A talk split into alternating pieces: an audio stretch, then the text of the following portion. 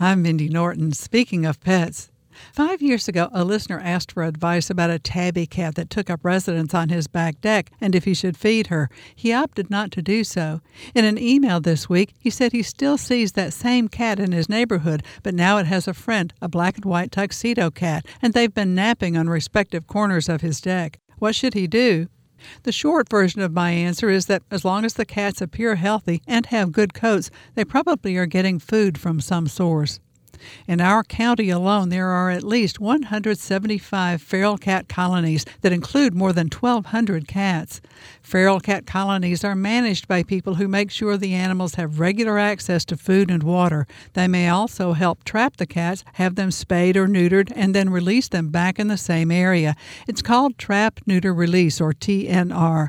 The surgeries mean fewer litters of kittens, less fighting among male cats, and it makes the cats, well, better neighbors. And by releasing them back in the same area, the colony stays intact and other cats do not move into the area. A truly feral cat is one that has never been domesticated. It is, in fact, a wild animal, and if trapped, will not become a family pet. Feral cats that do not live in a managed colony tend to fight, spray, and have litter after litter of kittens.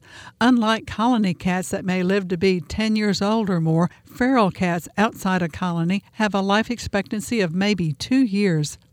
The Tuscaloosa Spay Neuter Incentive Program, or TSNIP, works with Metro Animal Shelter to reduce the feral cat population.